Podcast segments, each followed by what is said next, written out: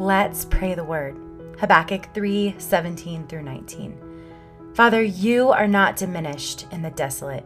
Instead, it is where you pour out your presence. You are trustworthy in all situations, the one true source of my strength. As the circumstances I walk through may change, one thing is certain and one thing remains, and that is you. May I flee to you, knowing your strength in whatever the conditions around me appear to be, returning to you, God, the sustaining source, and in the midst of it all, rejoice in you over any circumstance. Father, I praise you. Help me to remember that you are bigger than all of it. Where I place my trust and find my hope makes all the difference when life happens. Help me to always turn to you in faith as my hope. I know that you carry all the burdens, and so I surrender anything that is weighing my heart and mind down. You are my source in life. My trust is in you. I ask that you would flood me with the strength that you know that I need, with peace, joy, and comfort.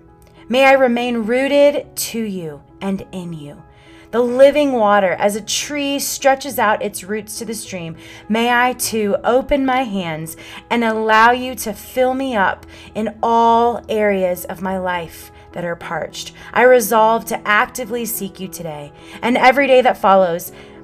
And that looks like surrender, God. It looks like abiding. It is pressing in and clinging to you, Lord. I can easily fall into the trap of letting fear and worry lead the way. But in you, I have the power to take my thoughts captive and let my faith be the firm foundation that I stand on. So, Father, though the fig tree should not blossom, nor fruit be on the vines, the produce of the olive fail, and the fields yield no food, the flock be cut off from the fold, and there be no herd in the stalls. Yet, Lord, I will rejoice in you. I will take joy in you, God, the God of my salvation. God, you are my strength. You make my feet like the deer's. You make me tread on high places. For you are the God of my salvation. It is in your name that I pray.